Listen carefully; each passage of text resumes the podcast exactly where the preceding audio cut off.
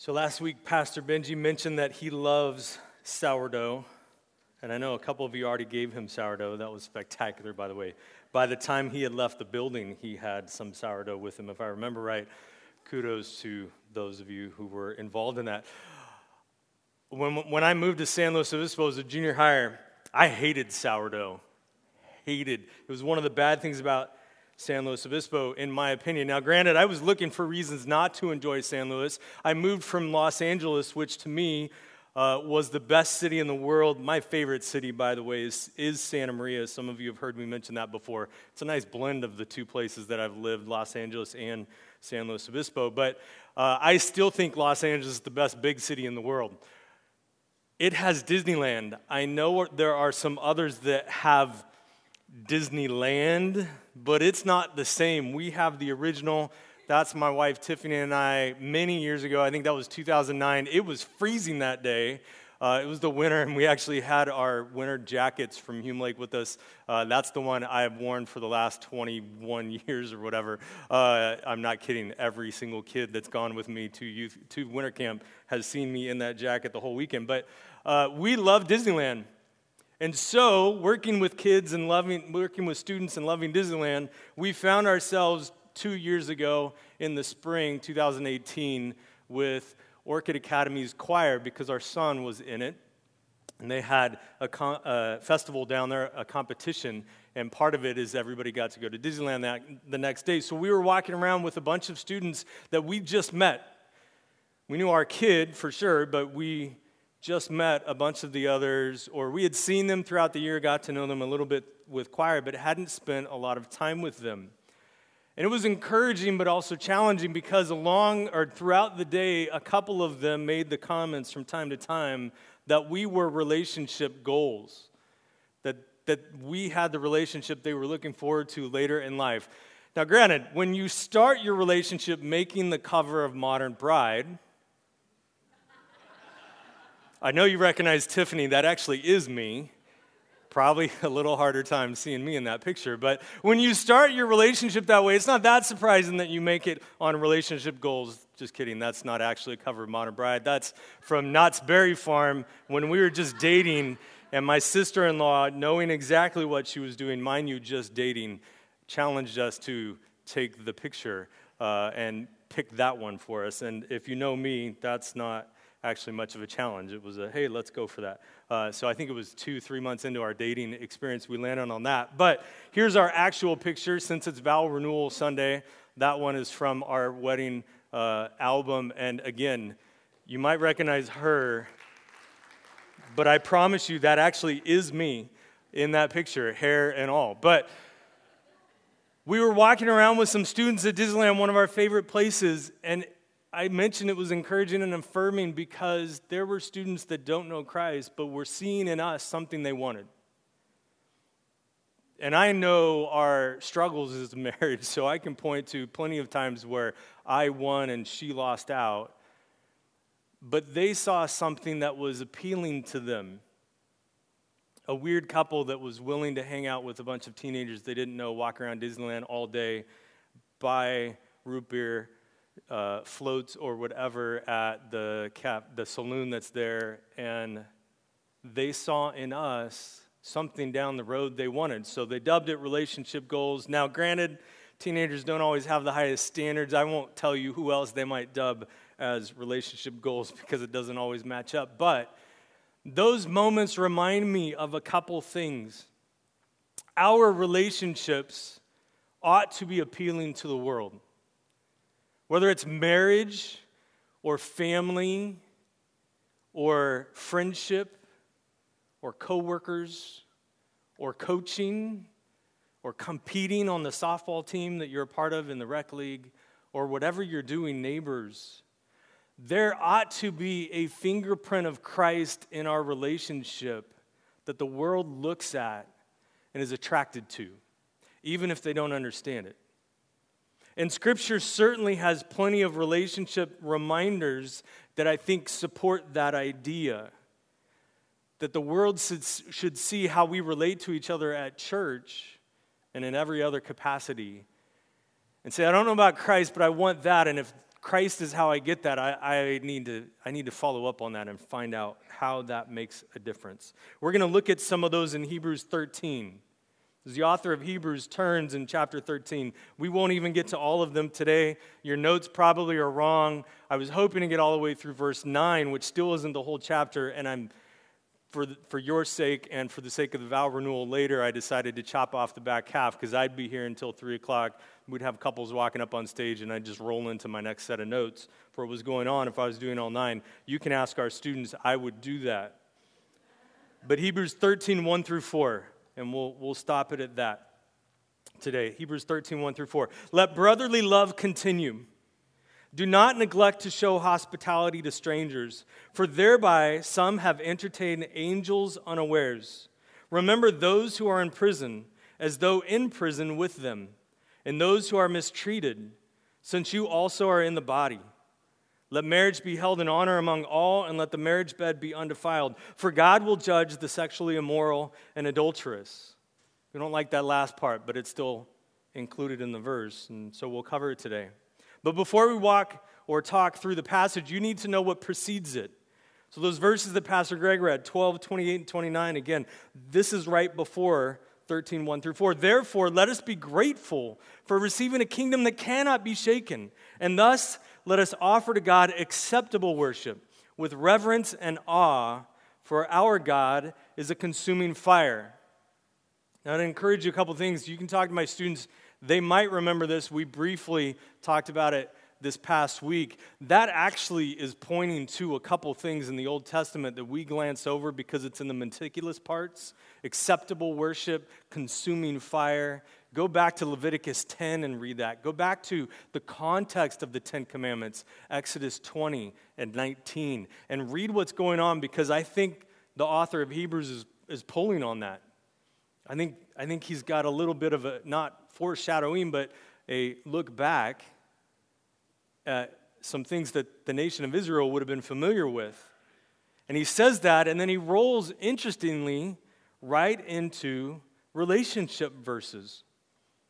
Besides those passages, I'd encourage you to take the time to read through all of Hebrews or at least through chapter 11 and 12 this week. You might even take the time to go back to Pastor Benji's sermon series on Hebrews. If you remember that, you probably don't have it memorized. So you might go find a couple things, especially if the book of Hebrews leaves you with lots of questions, as it does for many people. But the author of Hebrews takes 10 to 11 chapters to explain theology. It's a little bit like Romans that way. Romans, the first three quarters is theology, it's the gospel. And then it turns to holy living. Hebrews, very similarly, 10 to 11 chapters talking about theology. And then in chapter 12 and 13, it turns to how we live in light of that theology. And chapter 13 is an explanation of living holy as we focus on Christ, as we look to his example and as chapter 12 points out, because we're not dead yet, in our fight against sin, though we struggle, it hasn't cost us our life yet. We can still persevere and endure and struggle a little more. But specifically, in 12, 28, and 29, the author points out that we belong to a kingdom that cannot be shaken, it's secure and lasting. And then he says to invest in relationships because that kingdom can't be shaken. There's not going to be a dismantling or relegation of that kingdom like the British Empire experienced. There's going to be no fall of Rome in our future of the eternal kingdom. Nor do we need to fear being on the wrong side of history. We know the outcome. And we already live in some of the realities of what he's done to ensure that. And so our relationships ought to reflect that unshakable kingdom. And so, with reverence and awe, and as an acceptable offering of holiness, the author is going to turn to remind us to be mindful of our relationships. So, let's look at verse 1 specifically for a minute. Let brotherly love continue. This is a challenge that we need to work at creating and keeping and repairing love within the church among Christians. And it isn't a guarantee. Plenty of churches have crumbled because they've forgotten that this is the new command. That isn't really a new command. That we love one another. Scripture says this will be our hallmark that Christ in us, his fingerprints on us, the evidence of the Holy Spirit in us, will be obvious in our relationships with each other, but we have to work at it. We can't just sit back. Like a marriage, it is not difficult to have a healthy marriage, but you must work at it constantly.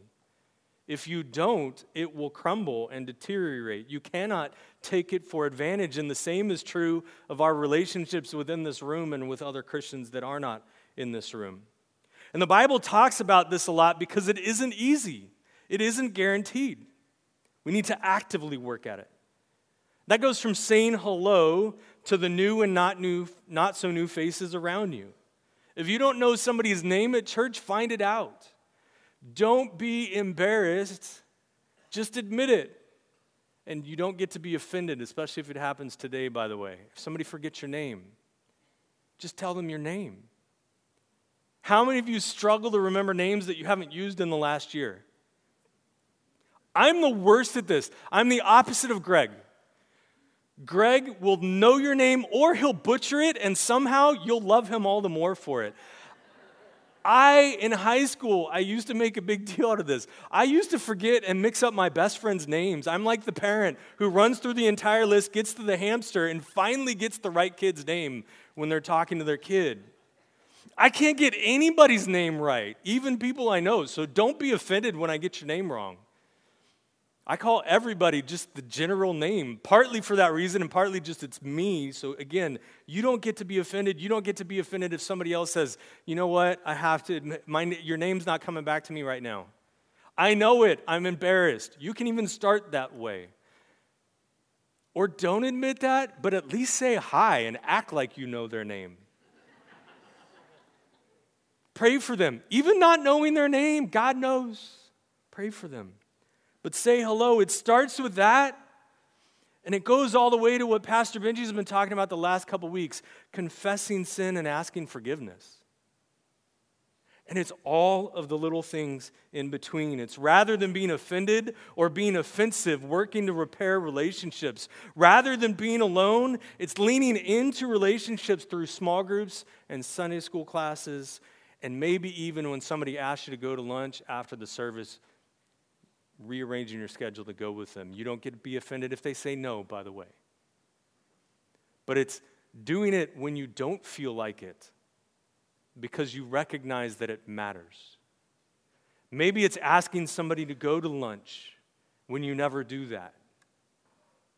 By the way, that's so much easier when it happens in a Sunday school class than when you just randomly turn around to the person sitting behind you and was either fortunate or unfortunate that day, whichever way you want to work, look at it, and you're just like, You want to go to lunch today? That's a little too awkward. But if you get to know each other, it'll become natural to spend time. And certainly there are days when you need to go back on a Sunday and rest and Sabbath. But sometimes Sabbath needs to include somebody else. And especially as we've talked about marriage today with the vow renewal and in the, in the, over the summer when Pastor Greg was looking at it, married and families, the singles in our community need to be invited out to lunch. They're wanting to be invited out to lunch, to be brought into that community that sometimes their singlehood reminds them they're on the outside of. And singles, you are not on the outside of. Don't let that happen. We say family for fellowship and fall festival on purpose here at Grace. It's our family. It's this family. You may go home and not have a family per se, but the answer is you do. You're just living in a different house from them. So don't miss out on those moments. Brotherly love means pulling into them. It also means not just talking to your best friend, but connecting with the new person or the person sitting alone but in addition to that, it means rather than sitting alone, scattered across the room, maybe it's sitting near other people so you're one row away instead of 20 or 30. If you came in this morning, you might have seen the islands scattered throughout the sanctuary. We need to be more like the Caribbean and less like the Pacific. Here's the Caribbean, they're all smashed together. The Caribbean has 7,000 islands squished into a little more than a million square miles. The Pacific, on the other hand, even though it has three to four times as many islands, about 25,000, it has 60 times as much space, just under 62,500 square miles. Sometimes sanctuary and churches look more like this picture than the one before it. And we need to push into each other. This isn't saying, however, brotherly love, let brotherly love continue. It's not saying that the church owes you a best friend. A loving family, yes, but best friends are a different matter. There's clicking points that come with best friends, there's time that comes with them. And the church never, according to Scripture, owes you a best friend.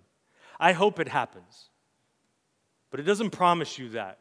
So, if that's what you're looking for, you will eventually leave grace and the next church you land at and the one you land at after that because you haven't found something the Bible never promised you, but you're convinced it did. It promised you family. Family loves even though they're fighting. So do best friends. But family loves even though they're fighting. Your relationship may not be as warm and fuzzy as you think it ought to be, but Scripture's not promising warm and fuzzy. Scripture's promising family. That I love you and care about you, even if I don't know your name because you sit on the opposite side of the sanctuary or go to a different service. But I see you driving by in the parking lot and I wave and I know that you're that crazy distant uncle or aunt that I love exists. That's family. Nor, by the way, is it commanding others to love and serve you the way you insist, as opposed to how they offer or are able to help at least a couple times a year, we have somebody come into the office that we don't know, they don't attend grace, and they look at us and they say that we're not living out biblical standards because we aren't giving them whatever they demand. And of course, we have pointed them to all of the resources that we have to help them out, whether it's the Good Sam Shelter or Central Coast Rescue Mission or Salvation Army or Father's Freezer or something else. And they say, no, the Bible said you have to do this. The answer is no, it didn't. It said we have to love you. But that's a different thing than what you're asking. You don't get to insist when God's provided help and you just don't want it. Speaking of helping others, Hebrews 13, verse 2 do not neglect to show hospitality to strangers, for thereby some have entertained angels unawares. We're not talking about showing to love, love to those I'm sorry, we're now talking about showing love to those in need that you don't know. Hospitality to a stranger. But before you pick up a hitchhiker and let them sleep in your kid's top bunk, there's a difference between hospitality and stupidity. There's a difference, as I mentioned before, between hospitality and doing everything someone says you must. Partner with Central Coast Rescue Mission. Be a part of CASA. Get connected and helping out and supporting CareNet. Buy someone lunch and respond to that extra giving request from a missionary that you already support. Our missionary for the week, Ruth and Scott Millar, church planning in Toronto. They may know somebody that you can help, but they don't have the resource you have to help them. And they send a request, and you feel the Holy Spirit telling you, This one, respond to this one. You know them, you support them, they have a need that you can help them meet. That is exactly what Scripture is talking about hospitality, welcoming strangers into grace and the gospel. It's meeting that person that's sitting in the row behind you or, across from you that's new, and your Sunday school group is going to lunch later, and you invite them to join you, maybe even on your dime. Can I pay for your lunch? We would love to have you join us. Partner with those things. However, giving your account information to the missionary that you don't know, but you happen to find their, their email in your clutter file, that's not hospitality. That's unwise. Don't do that. Don't get sucked into that. That's not the Holy Spirit moving you, I don't think. If you're convinced it is, by all means, roll the dice. But that's a scam. We all know that. I don't think the Holy Spirit's going to direct you to support a scam or the prince that sends you an email promising you money if you'll only give them your account. God's not providing you money that way. Do not neglect to show hospitality to strangers, for thereby some have entertained angels unawares. There's an added incentive besides generosity and love for our neighbors. It's entertaining angels. And I might be the only one because of working with youth that long, but anybody I think that's been in a youth group in the 1990s immediately thinks of the Newsboys and the song Entertaining Angels. It goes through my head every time I read this passage. If you don't know what it is, feel free to look it up. And for the rest of your life, it will wonderfully haunt you. That's crazy, not the haunting, the entertaining angels. Sorry, that's crazy that you might actually bump into an angel. And God wants you to help them out, and you'll be blessed by that. It's cool. But don't go nuts with this. We sometimes get very weird in our angelology. That's the theology of angels. It really is that simple angelology. But though it's simple, we go crazy on that. I talk with our students all the time. So we put Victorian, I have one of these. We put Victorian women up on our Christmas trees as the tree topper and they got wings. That's not what an angel looks like. Either in its power, which is a mighty warrior, or in its hospitality moment where you don't recognize them, you just think it's a person.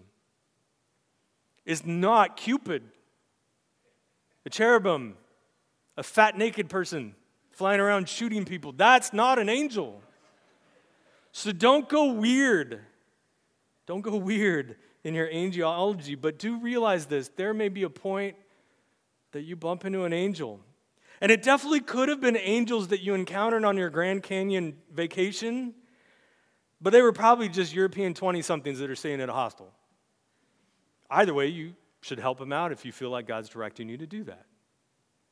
Maybe you provide them with a three times as much as it should cost fast food meal at the Grand Canyon because they know you, you're an hour away from food. But again, it could be angels. And that's a bonus, something to, to consciously think of. Maybe I'm helping somebody God has sent that is an angel, not even just a person. But even if they're just a person, that should be sufficient. They bear the image of God. And God has called us to be people who show hospitality. Verse 3 Remember those who are in prison as though in prison with them, and those who are mistreated, since you also are in the body. Remember those who are in prison. Here's what grammatically it's getting at. Remember those who are in prison like you were chained to them.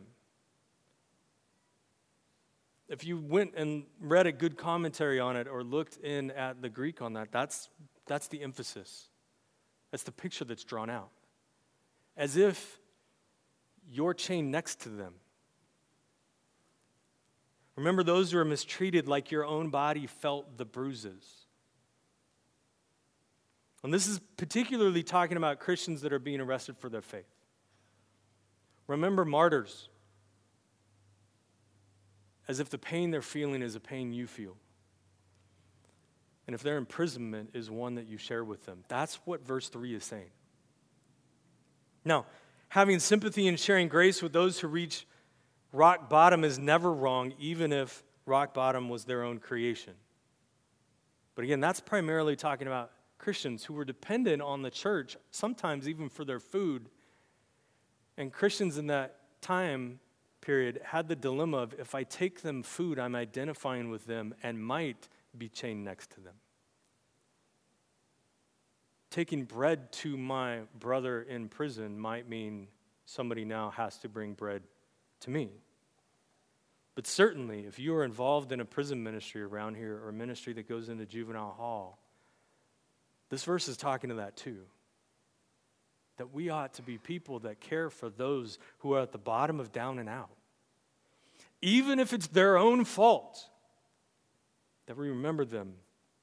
That we, among all of society, have sympathy and grace for them.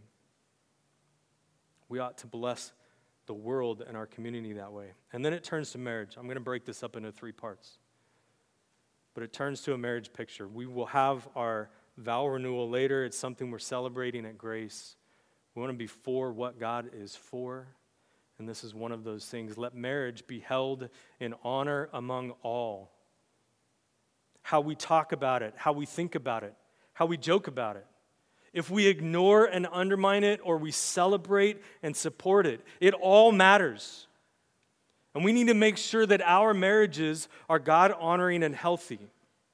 But we also need to make sure our relationship with marriage itself is God honoring and healthy. I was listening to Preston Sprinkle's podcast, Theology in the Raw, and he did an episode with Laurie Krieg recently, and she makes the point this is a paraphrase, not a quote, but she makes the point that we need to revisit and revitalize our theology of marriage and sex and singlehood and divorce and gender and romance. Our culture's created turmoil in all of those areas. And even when our statements are truthful, we have not always been gracious in our response to them or even biblical in our response to those areas. We have a quick statement, but we don't know what we believe, and we certainly can't explain why we believe it. And sometimes when we get the right answer for the two of those, we forget to be gracious at the same time. If we can't explain what and why in a gracious way, being correct is insufficient. 1 Corinthians 13 points that out right before it gets into a passage of love. It calls us a resounding gong and a clanging cymbal, an annoyance.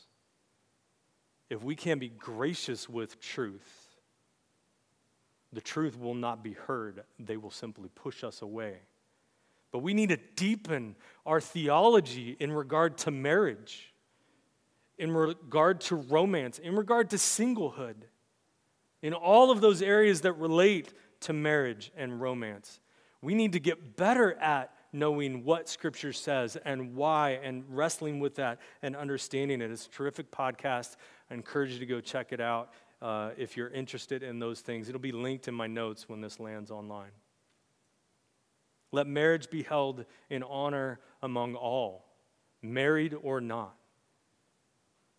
God created it and authorized it and endorsed it. I will say that again later today around 5 o'clock, 5.15 probably. God put marriage in place. But we need to do more than just be married.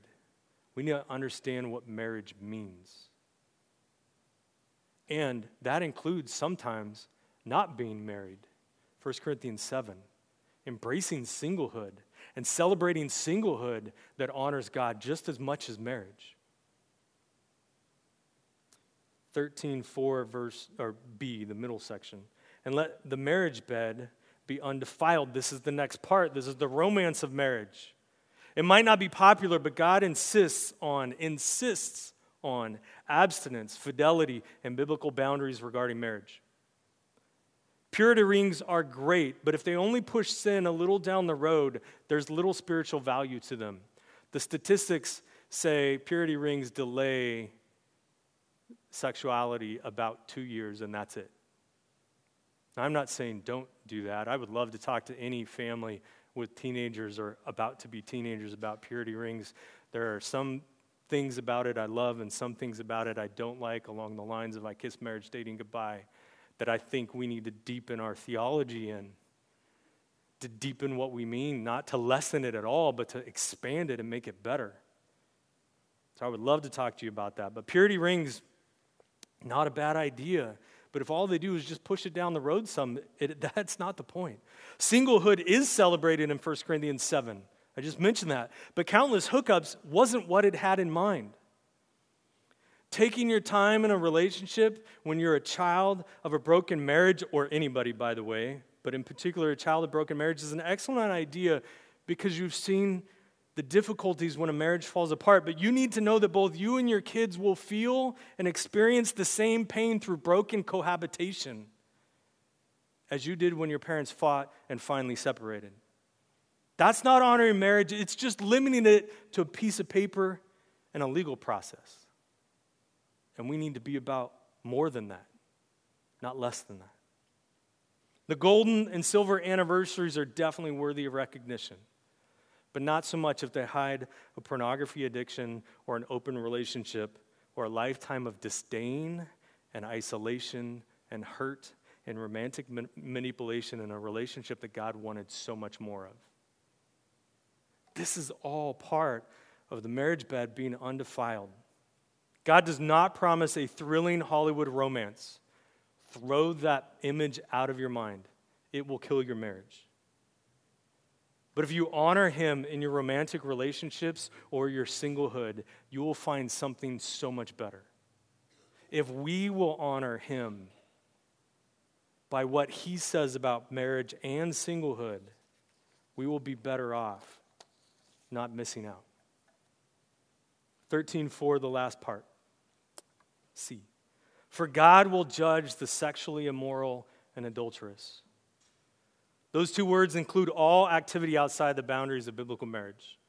You can wrestle with that as you need to, but that's what this verse is getting at. And by the way, it's God rejecting our culture's insistence that he stay out of our bedroom. He has no part in that. He won't accept it. You can tell it to him all you want to, and he just looks at you and refuses for that to be correct. It's a big deal because he says it is. This is actually the second time in chapters 12 and 13 that the author addresses sexual immorality. Chapter 12, verse 16 and 17, he brings it up the first time in this context. It's a big deal because our culture says it is, that romance is a big deal. A student once asked me somewhat confrontationally why we always talk about this subject, and I, my answer was first, we don't. We actually don't talk about it. We rarely talk about it. Second, we talk about it whenever Scripture discusses it because that's when we should talk about it. If we're going through Scripture and Scripture brings it up, we need to talk about it. And third, we talk about it because you, the individual, or my students ask about it all the time. We talk about it because you talk about it. We aren't making a big deal out of it. Our culture is obsessed with romance. It fails at it miserably, but it is obsessed with it. Humanity makes a big deal out of it, and so the church must talk about it. Another reason is it's a big deal because it has a big impact on our lives, especially when we ignore God's standards and then encounter the ramifications of cozying up to sin. It always, no matter what the sin is, has a big impact on our lives. And so in Hebrews 13 4, God declares himself both king and judge, even of the bedroom. Now, fortunately, and if you've tuned me out, please tune back in right now. If any talk about romance and sexuality makes you just push scripture and the preacher aside, please tune back in right now because this is the most important theme in scripture along with God is God. Fortunately, He's a gracious God. The context of Hebrews has already pointed this out. We have to remember that it's said in Hebrews, which makes it clear that it's talking to people who are welcome to confidently approach God. The God who is a consuming fire, we get to walk up the aisle to and up the steps to the person that's conducting the worship ceremony and say, Dad, that's a true story. It's happened in my life multiple times. I've had several of my kids walk up and meet me on the stage in front of you all. And that's the picture of God. That's the picture with God that we're a child and we just walk up to his presence and it doesn't matter what's happening. Father, I'm here. Even in my sin, even in the awkwardness of not recognizing the moment, I'm here. And God's response every time, no matter how messy or sinful is, I know and I love it. Now come to me. And there are certainly times, just as with a parent, that'll pick his kid up and say, you fell in a dirty puddle, didn't you? Let's get you cleaned up. But what he never does is say, Get out of my presence. I don't want you if we're his child. Never. Hebrews has already made that clear. Let us confidently approach the throne of God, the throne of grace. However, the context also in chapter 12 has just discussed God disciplining his children because he loves them. And we need to wrestle with but embrace both of those concepts. No matter how sinful I have been, God wraps me in his arms.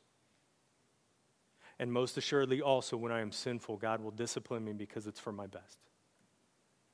Those are not fighting each other, They are both wonderful truths about our great and glorious and mysterious God because he does that perfectly. So, Grace, let's make sure we're a community that lives brotherly love and shows hospitality in a way that catches the attention of our neighbors and our coworkers. A place that meets needs wherever God draws attention and resources to them. A place that's invested to the lives of others. A place that's quick to show grace to an offense. And a place full of people that are quick to ask forgiveness when we recognize we've hurt someone. A place where confession is comforting rather than terrifying. What if church was the first place we went with tough questions in faith rather than one we hide from? What if church was the safest place for someone's coming out story? What if church was our refuge when our marriage was crumbling and falling apart and nothing like Hebrews 13 4? What if church is the community we turn to in despair rather than the bridge or bottle of pills to end everything in our despair? This is what church ought to be. I don't mean that we ignore truth, even in these moments. I mean that we embrace so tightly that there is no risk of falling away from God or the church in our toughest moments. I had to pause right now, sorry. That sentence broke me when I typed it out. When I got to the word tight, it shook me in my office. What if our embrace, even in the midst of sin, was so tight we couldn't fall away from each other? And we didn't want to. And we certainly weren't going to fall away from grace. And the reality of some of our messiness is we feel the opposite. And whether or not it's true, that's another discussion, but we at least sometimes feel that and attribute it to the church. Let's be the place that understands and celebrates God honoring marriage and singlehood. A place that may not have perfect marriages, we certainly don't, but are, is working toward holy ones. A place that speaks well of marriage even when we're in the barber shop and the beauty salon. And those two places do not have a high view of marriage. And there's plenty of other places that join them in that. A place that values sexuality so much that we respect God's guidelines pertaining to it and a place that neither pushes people out of a struggling marriage nor rushes singles into one. No matter what, let's pay attention to Scripture's reminders about relationships that we would all the more worship God, not just through music, but how we interact with each other in the pews, in the hallways, and at lunch afterwards. Let's pray.